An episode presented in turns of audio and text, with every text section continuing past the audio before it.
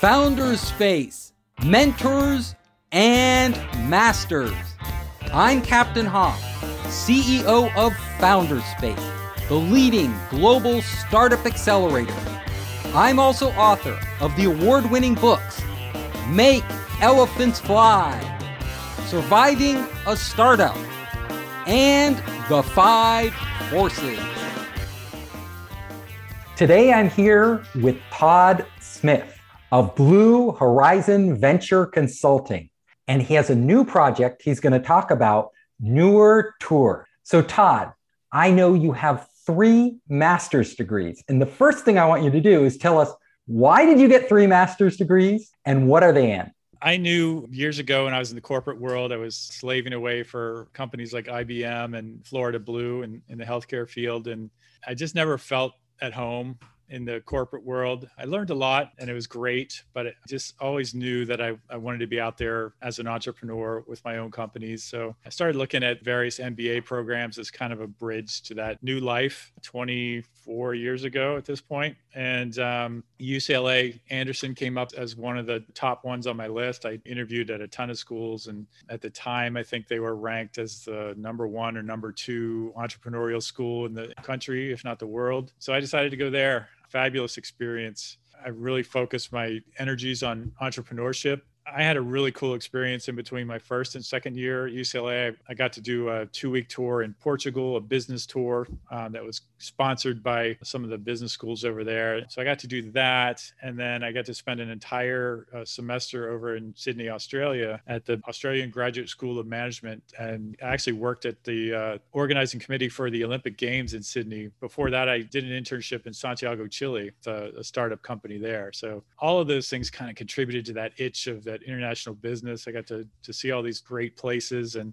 so when I was in Australia, I just kind of started looking at Thunderbird and said, "Hey, this is a great international management school. It had been ranked number one for many years, and I was able to piggyback right off of my UCLA experience and go into that." Your second master's degree. And I went right into it. I managed to kind of test out of the first level of Spanish, so I could jump right into the second level, and, and that enabled me to to graduate pretty quickly. It was like an eight month deal in in Arizona you are going to get a third master's degree now? So it'll actually be my fourth. Fourth? Um, I've always had a passion for real estate. I've made a lot of money in real estate, hospitality, real estate in particular. I'm really interested in. And so uh, FIU has an online master's program with concentration in real estate development. So I'm taking that and it's i'm learning some great things there too. I think our audience can learn a lot from you because you're on your fourth master's degree but you sure. also have a lot of business experience. Tell us what you do at blue horizon. So blue horizon venture consulting is kind of my core business and we work with early stage companies or high growth companies. We develop investor grade business plans financial models investor presentations. That's kind of the, the base level of service. And then we also help our clients raise capital and sometimes we'll even step into an interim operational role like a CFO or COO for you know six months a year until they kind of uh, level up to to where they can hire those people full time. Give us a couple quick examples of startups that you really helped break through and what they did to get to that next level. One of the companies that I that comes to mind is a group down in Mexico had a 600 year old hacienda building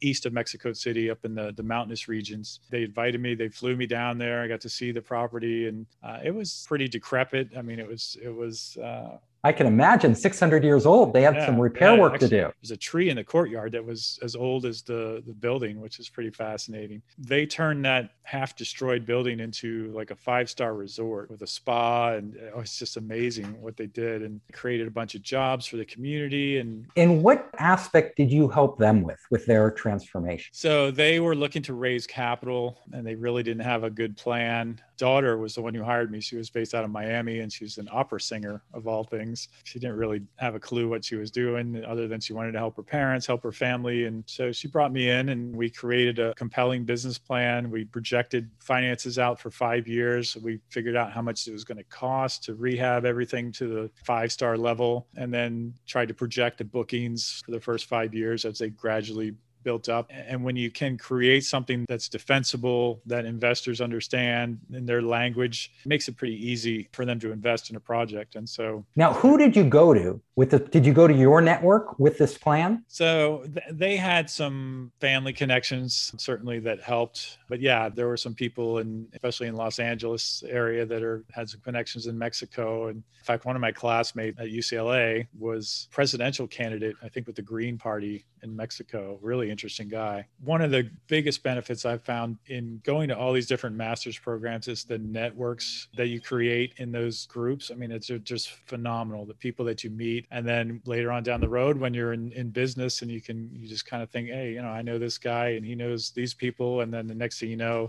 you know, they're fully funded and ramped up and doing what they want to do. So, this is good advice for entrepreneurs out there. If you're trying to figure out what you want to do and you want to learn more, and you also want to expand your network, get another master's degree. Yeah, and keep that in mind. I think people kind of get a little myopic when they go into studies and they're worried about their coursework or they're worried about a job. I guess it's a different perspective when you're an entrepreneur. You're looking at things a little bit differently. And so I've made a conscious effort to really network and get to know people. And those relationships always down the road can lead to great things partnerships, joint ventures, investments. Yeah. And I know we've stayed in touch. You do a great job. Yeah. You actually pinged me recently, and that's why we got back in, in touch.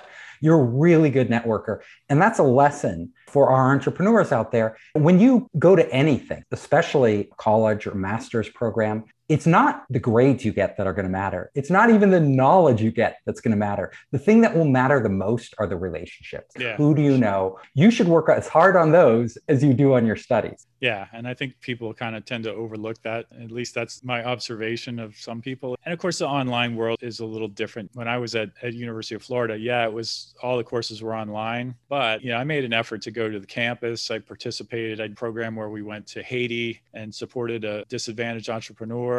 He's gone on to do fantastic things. I went to South Africa for seven or eight weeks and worked in disadvantaged entrepreneurs there. Very eye opening experiences. I've got a call now, one of the people that was on that South Africa trip on Thursday, where we're going to talk about her new venture and me possibly helping there. So, again, it's uh, making that effort to get involved and getting in there and digging in, getting to know people. A lot of times it just comes, circles back to you when you least expect it. Well, you definitely have a fun job. You're traveling all over the world. You're working with entrepreneurs there. You have a global network to really help them. That leads me to your new project, which is NeurTours.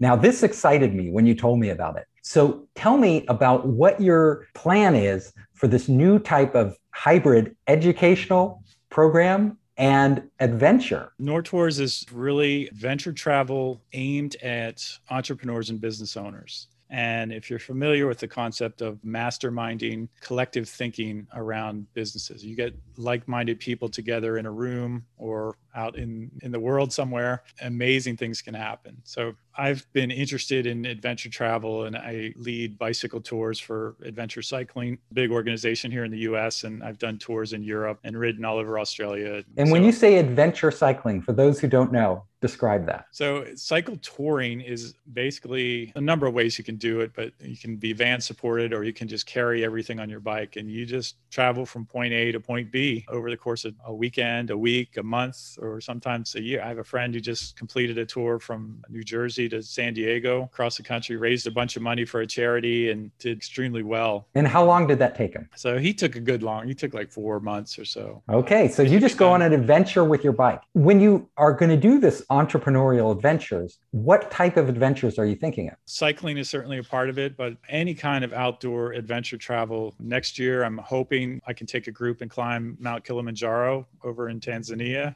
Might do another tour, Machu Picchu and the Galapagos Islands and people may come to me with ideas. I'll probably design some tours or things that interest me, quite frankly, and I may also do custom tours. Like there's a an article in the Wall Street Journal about uh, companies now and, in kind of the post-COVID era where everybody's working remotely, well, taking their C-level staff or their their key employees on these kind of adventure trips so I think there's probably a little niche there in the corporate world that I could tap into. It's gone from offsite to adventure. Like people want to be doing stuff. Tell me, I can imagine if you really want to bond with other people and you really want to have those deep relationships, which matter so much, that last beyond the period of time, doing an adventure is a great idea because then instead of just sitting around and discussing stuff, you're actually relying on them do and achieving something with them out in the real world. What's really compelling to me about this is I've seen the energy and relationships that develop in mastermind meetings, sitting around a conference room, and I've also seen lifelong friendships uh, develop on these bicycle tours. So I'm thinking, wow, you putting two of those things together, then it's just kind of an exponential type of, of relationship. Who knows what what's going to come of this? You know, joint ventures, new business ventures, you know, dramatic growth. You know, let's face it, we're in a super noisy, cluttered world these days with digital bombardment, and so getting people to unplug and step away from that and go out and do something adventurous, I think is very worthwhile. End of our lives and we're sitting in rocking chairs, we're not going to remember necessarily the work we did somewhere, but definitely going to remember some of the adventures and exciting things that we did that has a lot of value. I believe the happiest people treat their life as an adventure. They're not treating it as a grind, like I have to go through this. They're not just looking at the goal that they have to reach someday. They want every day, whatever they're doing every day, to be a story, an adventure, some new experiences that change and transform them what you're doing for entrepreneurs can become a microcosm of that. So you're creating this adventure, you're going on it together. You know, to climb Mount Kilimanjaro would be amazing. And to do it with a bunch of other people who are entrepreneurs, they're out there. Some of them, I guess, maybe venture capitalists you might invite along, could be a really bonding experience that could carry over. Totally believe that. I've not seen anybody doing this. And the idea is to create adventures where you have downtime climbing Kilimanjaro, for example, is you've got to got to go pretty slowly when you're climbing to 19,000 feet. That acclimatization time you can spend sitting around a campfire or talking about your businesses, having lunch in a meadow somewhere and beautiful scenery all around you and, and just kind of being inspired. And I think that's going to be pretty special. And, you know, with cycling tours, I'm not going to go really hardcore. I want to make it challenging, but easy enough for even a novice to do. And then have the afternoons in nice resorts where we can sit around and have a meeting and talk about each other's businesses. And I think that's going to be pretty compelling. That's great because I'll tell you, I am in decent shape, but I'm definitely a novice novice at mountain climbing and I can ride a bike, but that doesn't mean I've been on an adventure biking tour. Let's talk a little bit more. I want to get into some of breakthroughs and insights. What are some of the key learnings that you've taken away? You know, I think the the people kind of get trapped in their lives sometimes and they don't take advantage of some of the opportunities that are presented to them. And i think it's the people that take risks and chances that ultimately are, are the happiest. And sure not everything is successful. There's failure. Pretty much every successful person in history has had significant failures in their lives. It's very rare that someone goes through life without a failure. I think that's a big takeaway. You know for me it's following your passion doing what's right for you in my case i know I'm not meant to lead thousands of people. I just employees I don't want to say a nightmare, but you know, there's there's a lot of issues, and maybe you know, I hire a manager and and they manage that kind of stuff. But I know that that's not me. I have a passion in in travel and real estate and startups and early stage businesses, and those are things that that fascinate me. That's where I spend my time, and I outsource as much as I can, and that creates an entity and a structure that suits my lifestyle and my personality and so i think that's key to align what you're doing with with your own personality so that you're not stuck you know running a business that you don't enjoy or you feel trapped in what you're doing people you know they don't create a business they create a job for themselves and sometimes they don't have a very good boss so yeah those are those are some of the big takeaways for me so you talked earlier about failure what is one of the failures you've had and what did you learn from that there's been a few, but 2008, the, the mortgage meltdown was uh, a brutal example. I had a lot of real estate in Florida, probably too many eggs in one basket, which was a lesson learned when that hammer dropped. Let's face it, these black swan events seem to be happening more frequently now than, than ever. We've been through just in the last 20 years or so, we've been through three major ones. So I suffered, learned how to restructure and get back on my feet and start all over again. It's certainly having been successful to a degree the first time, it wasn't very difficult to get back up and, and do it again. You know, and then when you're faced with something like COVID, you know how to react because you've been through grinder before and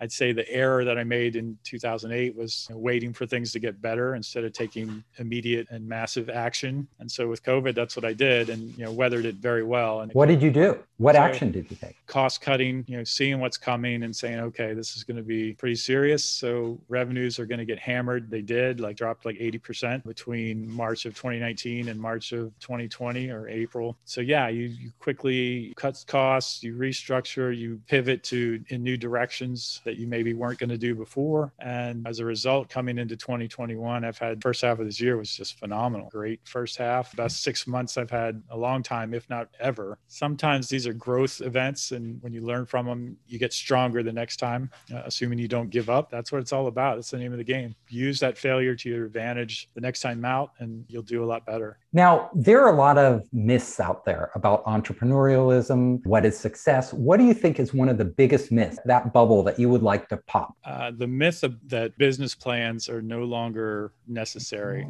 I understand where it came from and, and the whole lean startup methodology, which I totally on board with. But at the end of the day, it's always going to be necessary to do your homework, to understand your market, your industry, to have a plan, to have a strategy, to have a financial forecast. All of those things are important. Now, where this came from is a lot of the venture capitalists out there got sick of reading bad business plans. And I get it. I mean, they're less than one half of 1% of plans ever get any kind of funding. And in large parts do because they're garbage and people don't understand how to put together a good plan. That is what it is. But if you create a pitch deck and you gain investors' interest and then they start to dig into your deal and find out you don't know what you're talking about or you haven't done your homework, it's going to come back to bite you. This is a really important point that I want to emphasize. In Silicon Valley, everybody preaches you just need a 12 slide investor deck. That's all you need. And you're going to change it all the time anyway. So don't worry about it. But those 12 slides are important. It's a great way to introduce your company to investors. And let's face it, I am an investor in Silicon Valley. I know lots of venture capitalists there. Venture capitalists are lazy. They're using that investor deck a lot of time to just screen you out, mm. decide which ones they want to go deeper with you need the business plan for yourself. As an entrepreneur, you need to know if your business is going to work. Will the numbers add up? What is your plan? Where are you going? Where do you see this going? What's it going to cost? Like, how much money should you actually be asking for? If you don't know those things, it's going to come back and hurt you. And yes, some investors may fund you without that. A smart investor would probe deeper to make sure you have those things in place. But some investors, they'll just throw their money at any shiny object. So you can raise money, but then you are still operating without a plan and without any idea. From my experience, like you, coaching lots of startups, I find out that the startups out there, a lot of times, they don't know how to put together a plan, a real plan. So they're just making up numbers. Now, making up numbers doesn't really do you any good because, again, you're just making them up. What the plan is there for is for you to get a real handle on the situation you're about to face. It doesn't mean that your plan won't change. You don't know a lot of things and you'll learn a lot of things along the way. So your plan will change. But what you learn is really valuable. So even just in the process of learning to make the plan, you will learn so much more about your business. It's forcing you to do this. Yeah, and and that's a great point. It's funny. I just got off the phone with a, a, potential client, and he wants to have a kind of a bulletproof plan. And so I said, you know, yeah, that process is is really the value to you. The questions that that inevitably answers when you go through the process, that's the value of doing it. And we've seen the results when people don't do their homework. WeWork, for example, WeWork was founded essentially without a business plan, a big vision, an incredible vision, but all the actual numbers, the market, how much they could make per square foot, all these different things, they never really did. And it came back to bite them certainly having having a strategic vision and a focus on where you're going. And yeah this is a living breathing document. It's not something you do once and raise capital and walk away from. It's something you should update if not every year maybe half, every half year every quarter. Entrepreneurs need to understand that there's no bulletproof plan. Nothing's bulletproof. There's no plan you can keep forever because the world is changing. You're always learning new stuff. Things are evolving. You're always going to have to adapt your plan. I want to ask you in your life, like you've done a lot of stuff, what's the most valuable piece of advice you've gotten? It's um, following your passion is probably the best piece of advice, and that's the one I like to relay myself. Uh, because if you're not if you're not really energized and you don't get up every day, you know, raring to go, um, you're not in the right business. You're not in the right field. And I know, you know, circumstance sometimes may dictate what people do, but you know, to the extent that you have choice and opportunity, that's that's the biggest mistake you can make is not following your passion. So just get out there and do what you love. Um, there are ways to make a living doing it for sure, no matter what it is. If it's art and music or you know whatever. I wish more liberal arts schools taught business as as kind of a, a backdrop to to whatever outlet they were were teaching. I think that would be extremely beneficial. I absolutely agree. I've been talking to educators, college professors. They're now moving in that direction for the first time in the fine arts and other areas because all these people they have these big dreams, but they don't really get the practical tools to help them make it happen. Being successful in whatever you're doing, if you want to earn a living, if you want to be able to live off of that, you have to think of it also from a business perspective. Sure. There was a very interesting thing uh, the professors are telling me.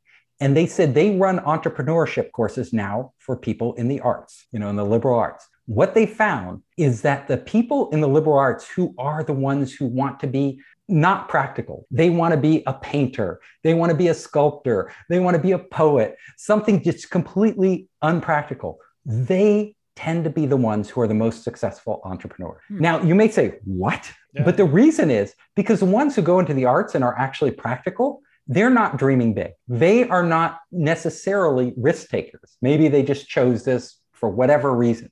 But if you want to be a, a, painter in today's world or a poet, you have to be a real dreamer. You have to like be really out and you have to be willing. You've already decided in your life that you're going to take risks. You're going to do something that's unusual. So actually taking a risk on a business is a much more conservative approach. It's not a big leap. In fact, it's it's a very safe way to go. So they found that they they tend to be the ones in their incubator programs that they're setting up now who actually turn out more successful. I hope that that becomes more the trend. One of my clients was a financial advisor and his partner was a NFL football player and they targeted professional athletes. And writing a plan for this guy, I found that the NFL was actually teaching all of their players, especially their rookie, they had kind of forced these guys to learn about financial responsibility, which I think is it makes a ton of sense. Because you see, you know, you hear way too many stories about guys going out and blowing all this money and then they get hurt and then their careers are over and next thing you know they're broke again and it's it's really sad, especially when you've made millions of dollars doing something.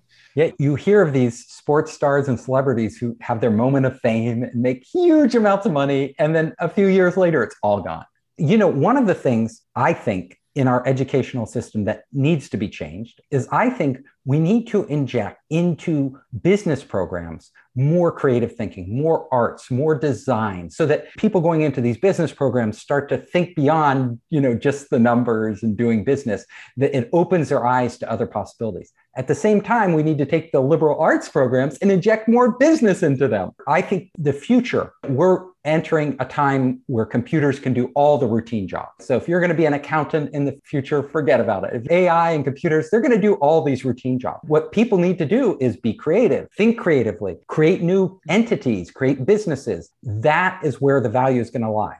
Yeah, and I think historically it seems like they've both been in, in their separate silos, you know, and and so business people learn business, the arts people learn the arts. So the scientists learn the science. Yeah. In reality, we should break down those silos. Those silos are artificial. It's not how the real world works.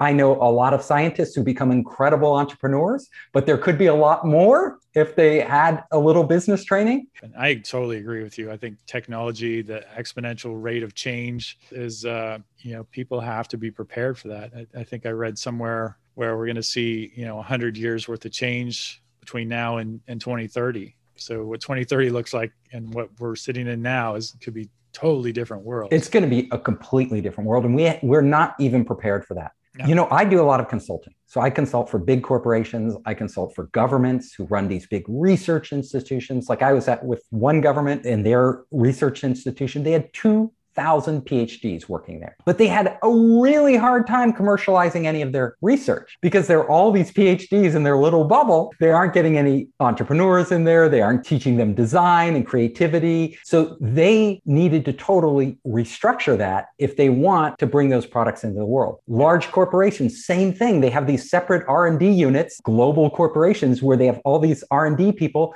just talking to other R&D people, not talking to the rest of the organization. Again, very hard to commercialize a lot of the research they're doing. Yeah, and that, there's certainly resource, human resource component to that. I think there's also a financial resource component to that that that unfortunately we're not putting enough money into business development you know tons of money gets pumped into r&d but then it just sits on a shelf a lot of times and that's that's a shame because there's some really cool stuff out there and if we're going to retool america it's really about taking these disciplines and actually creating ties between them you know because a lot of the best startups in Silicon Valley and probably the best startups you work with, you see them and they have one person who's a scientist, it might be a biologist, another person who's a coder, another person a designer, and then there's one who's like a business hustler, and they're all getting together and then magic happens. When they click and everybody's on the same page and they've got uh, a clear direction, I think yeah, incredible stuff can happen. You know, and there's just some technological change coming along that if you keep yourself open to opportunities, I think that's it's really exciting. I'm I'm looking forward to the next decade. I think it's going to be amazing the change that's coming. It could totally wipe out some industries that exist today, just like industries have been wiped out in the last 20 years. So, but at an even faster pace. Yeah. Because this yes. technology is becoming more powerful. That's the thing. And it can be applied broadly. Like you look at AI, it can actually be applied to any business. You know, people are going to have to upgrade themselves. So, with your adventure tours, NeurTours, I think it's fascinating. I can't wait to be on one myself in the future. And, you know, you could do some really interesting tours because if I'm brainstorming with you, I'm thinking you could do a tour where you get entrepreneurs and other types of people, venture capitalists, scientists all together, where they could be exchanging ideas like we're talking about on the show. But you could have theme tours. So you could have a tour where you bike to different uh, universities and go into their labs and see what they're working on at the, you know, around the country as you go. You could have tours where you go to art museums or meet artists who are actually working with technology and new products and, or design tours, you know, innovation design thinking tours. It could be really fun. You could, yeah. you could probably branch out in a lot of different directions and create these theme tours combining different people and different disciplines. Yeah, and certainly I, I want to make sure that not just have being inclusive with these tours, but having a lot of diversity too. If you get 12 insurance salesmen on a trip, it's probably not going to be super exciting. They're not going to get a lot of new ideas. Right. They might bond and they might get some business done, but they're not going to get those new breakthrough ideas. So I, I totally agree. I think you know having people from different industries, different backgrounds, different nationalities, uh, everything. I think that's when you know you kind of have that magic soup, and then you could yeah, and each person could give a lecture about what they're doing or what they're really in. That could spark ideas. And every night as you're climbing up Mount Kilimanjaro, you could have yeah. a different theme night. You know, as you get higher and higher by the time could, you get down, you know, there's who knows what could happen. I found in my incubator programs and accelerator programs that we run at Founderspace, some of the best part of it is that the entrepreneurs interacting with each other. And we've actually had them form new companies and new teams that they didn't expect to form just by being together. Oh, now, Todd, it's been wonderful having you. Before we go, I want you to tell our audience where they can find you. Blue Horizon Venture Consulting. Uh, my core business is at bluehorizonvc.com. V is in venture, C is in consulting. And then NeurTours is N E U R T O U R S.com. If you're interested in some of our upcoming trips, come check us out. We'd love to, to have you apply and, and be on board. If I can help getting a business uh, started or getting it to the next level. That I'm very passionate about that as well. Check us out and love to love to talk to you. I hope you enjoyed the show. If you liked it, hit the subscribe button and share it with your friends. You can help us create more great content by subscribing and sharing. Also, if you want to access our online startup program, our investor network, and our entrepreneur resources, just come to founderspace.com.